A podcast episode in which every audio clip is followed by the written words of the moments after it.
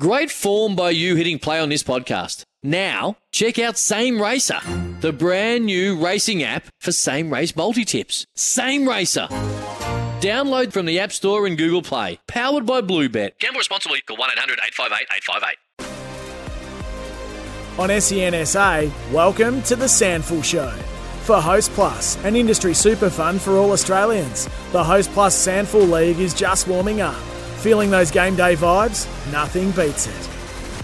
Yes, welcome to the SANFL Show. Don't forget, the Host Plus SANFL League is just warming up and keeping the kids entertained at the Host Plus SANFL League this weekend. Nothing beats it. Get involved. There's a big game happening on Sunday as well. Of course, Redlegs taking on the Woodville West Torrens Eagles. A big game for a Redlegs outfit that's really, really charging and starting to do some very good things as we get closer towards finals football. The man in charge is Jade Rawlings. Twiggy, good afternoon to you, mate. Good afternoon, Haysey. Mate, congratulations on the race sort of last month, I would say, of the Redlegs. You guys are definitely tracking in a good direction off the back of a good win on the weekend. Yeah, we had a good little period. We were 2-4 at the state game bye, and yeah, we felt like we were playing okay, but weren't getting results, and we were able to adjust a couple of things in our game, and a couple of little bits of personnel have changed over that month as well. And yeah, we started to get a bit of momentum. And you know, the first time we played Sturt this year, we didn't get anywhere near our best, and they were too good for us in all phases. So it was a pretty important game for us on the weekend. And fortunately, we were able to get the game on our terms for large periods and able to get the result. So right now as well, Twig, I mean, you guys are sitting inside the top five, but no doubt you'd like to just sort of climb up there, and you'd feel like your best footy is probably good enough to do some really good things. I've spoken to you before about calling it a rebuilding phase, and you don't want to call it that, but you did lose so much experienced personnel. I think what you'd be really happy is that some of the young guys or the new guys that are coming through and really playing that Redlegs brand of football that you'd be happy with.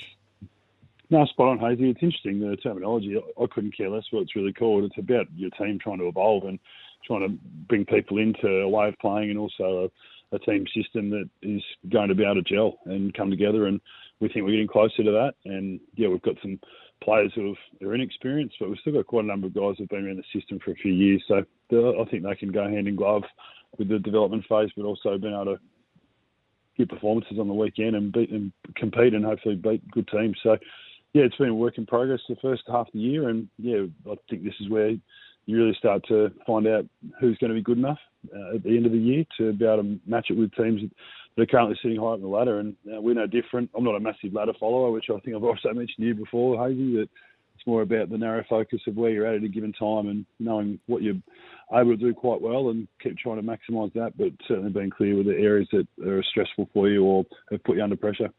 I think with some of your players as well, we know what Matty Nunn's going to put up each and every week. He's just an absolute great player of the competition. I feel like Nick Rocar's going under the radar in terms of some of the credit that he probably deserves around the league. He's a hell of a player and he's doing some really good things.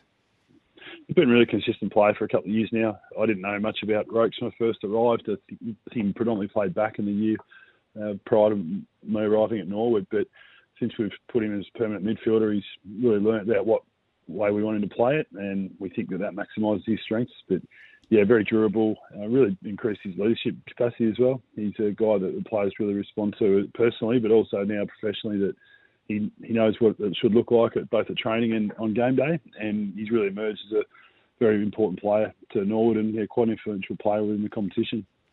One player that we are talking about a lot, which is probably fair enough, we used to talk about a whole heap, but then he got injured for the best part of a couple of years, is Matt Panos. It's great to see him doing some really good things, but and now that it seems like, and hopefully the body is in order, what's the ceiling? How much more footy do you reckon he's got into him? Because hopefully he sticks around for a few more seasons yet.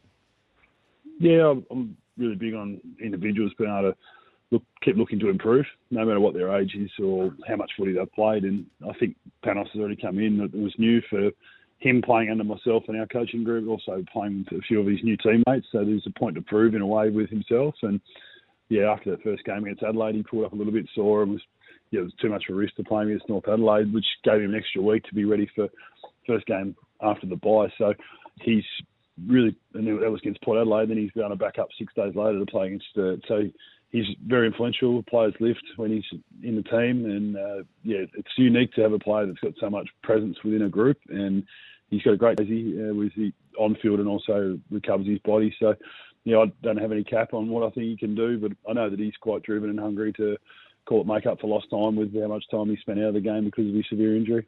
Who else, maybe whether we haven't spoken about, that's really doing some good things behind the scenes? Who are some of the players, Twig, that's catching the coach's eye?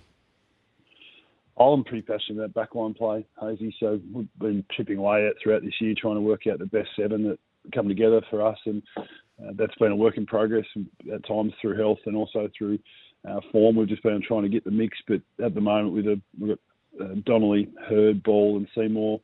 Hamilton, Wilkins, and Morris are a seven that have just started to get a few games under their belt, and I think the improvement in Morris and Seymour being able to come from the Eagles and adapt to what we expect from him, and Donnelly coming over from Tassie and understanding how to fit in with this group. And I've been really pleased with how that group's coming together, and probably the three boys who are from Victoria, Cotter, started to play really well over the last 5 or 6 weeks, inside mid, and Loudon's come over from Casey Demons and took a while just to get his fitness to the levels that are required at this level of footy and starting to emerge. And Stockdale's been just a really solid player for us. He's a high-level competitor. So the few guys that we think we're unearthing, Lowe's been going pretty well up forward.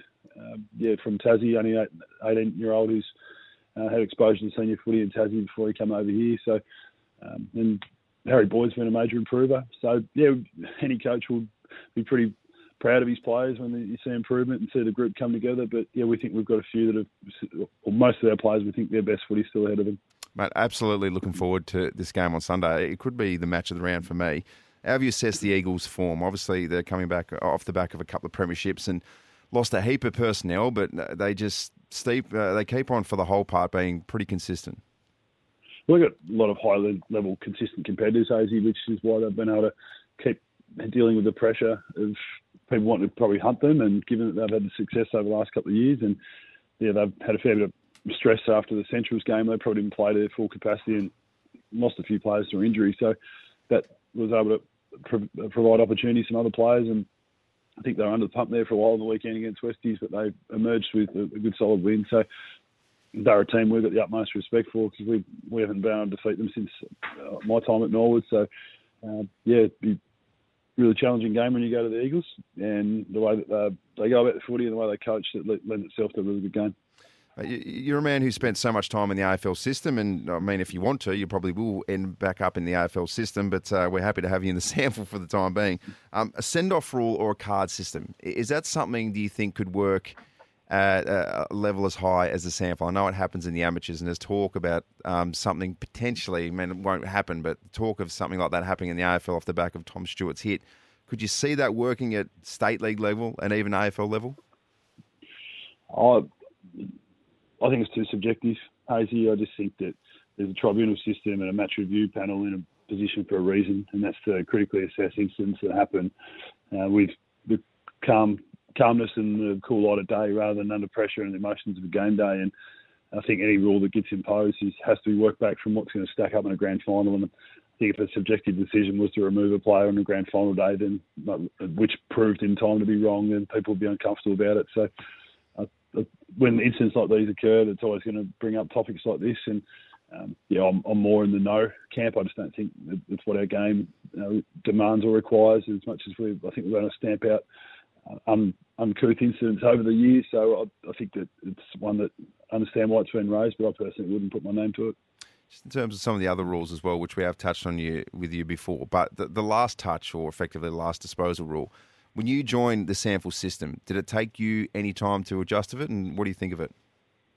Yeah, it did. It was odd, only because you'd never come across it before. So your mind's eyes go straight away, how to look at the set up at a stoppage, next thing the opposition's kicking the ball back in from the wing. But as soon as you get used to it, it's just part of what you get used to. And with just the way the game's played, I don't mind it. I've been a fan, actually. I think it should be reduced to probably more between the arcs, Haysey, more than forward 50 and D50. But there'll be some pushback if it gets spoken about anymore at AFL level. People don't like change at all. So yeah. I think it's a good part of our competition. And, once you adjust, you don't even think twice about it.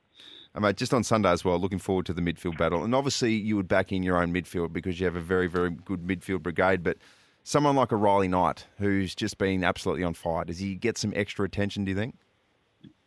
I think you'd be negligent if you went into a game against the Eagles and didn't discuss what Knight can do and his potential influence on a game. But then you also need to look at Sainal, what he can do, and you look at Jesse Lonergan, who's had good impact against us, and you look at Dylan Clark, and there's a number of options they can really throw at you. That's why they've been so strong, and Sainal can be playing half-back, and as soon as the challenge in the game, it feels though they're probably losing some ascendancy on ball. He just goes on ball and plays the same way. So I think there's a couple of players through there that we didn't need to be aware of, and while still trying to put your best foot forward with what you've got at your own disposal. So it'll always, in most games, come down to the ascendancy in the middle of the ground.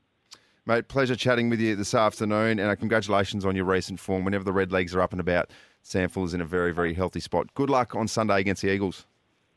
Good on you, Haysey. Thanks for the chat, mate. Jade Rawlings joining us this afternoon on this SANFL show. That match is going to be an absolute cracker. The Eagles taking on Norwood. Norwood really, really playing some nice football, and the Eagles just, it doesn't matter who's out, they seem to find a way to be very, very competitive at the absolute best of times. This is the SANFL show, keeping the kids entertained at the Host Plus SANFL League this weekend. We'll get around it because nothing beats it. Coming up next, we're going to speak to the Magarey medalists, Bryce Gibbs of the South Adelaide Football Club. For logbook servicing you can rely on, you need to make the right choice. You need trained professionals who are fully qualified to service your car according to manufacturer's specifications. For real peace of mind and a nationwide warranty, book in or book online at repcoservice.com.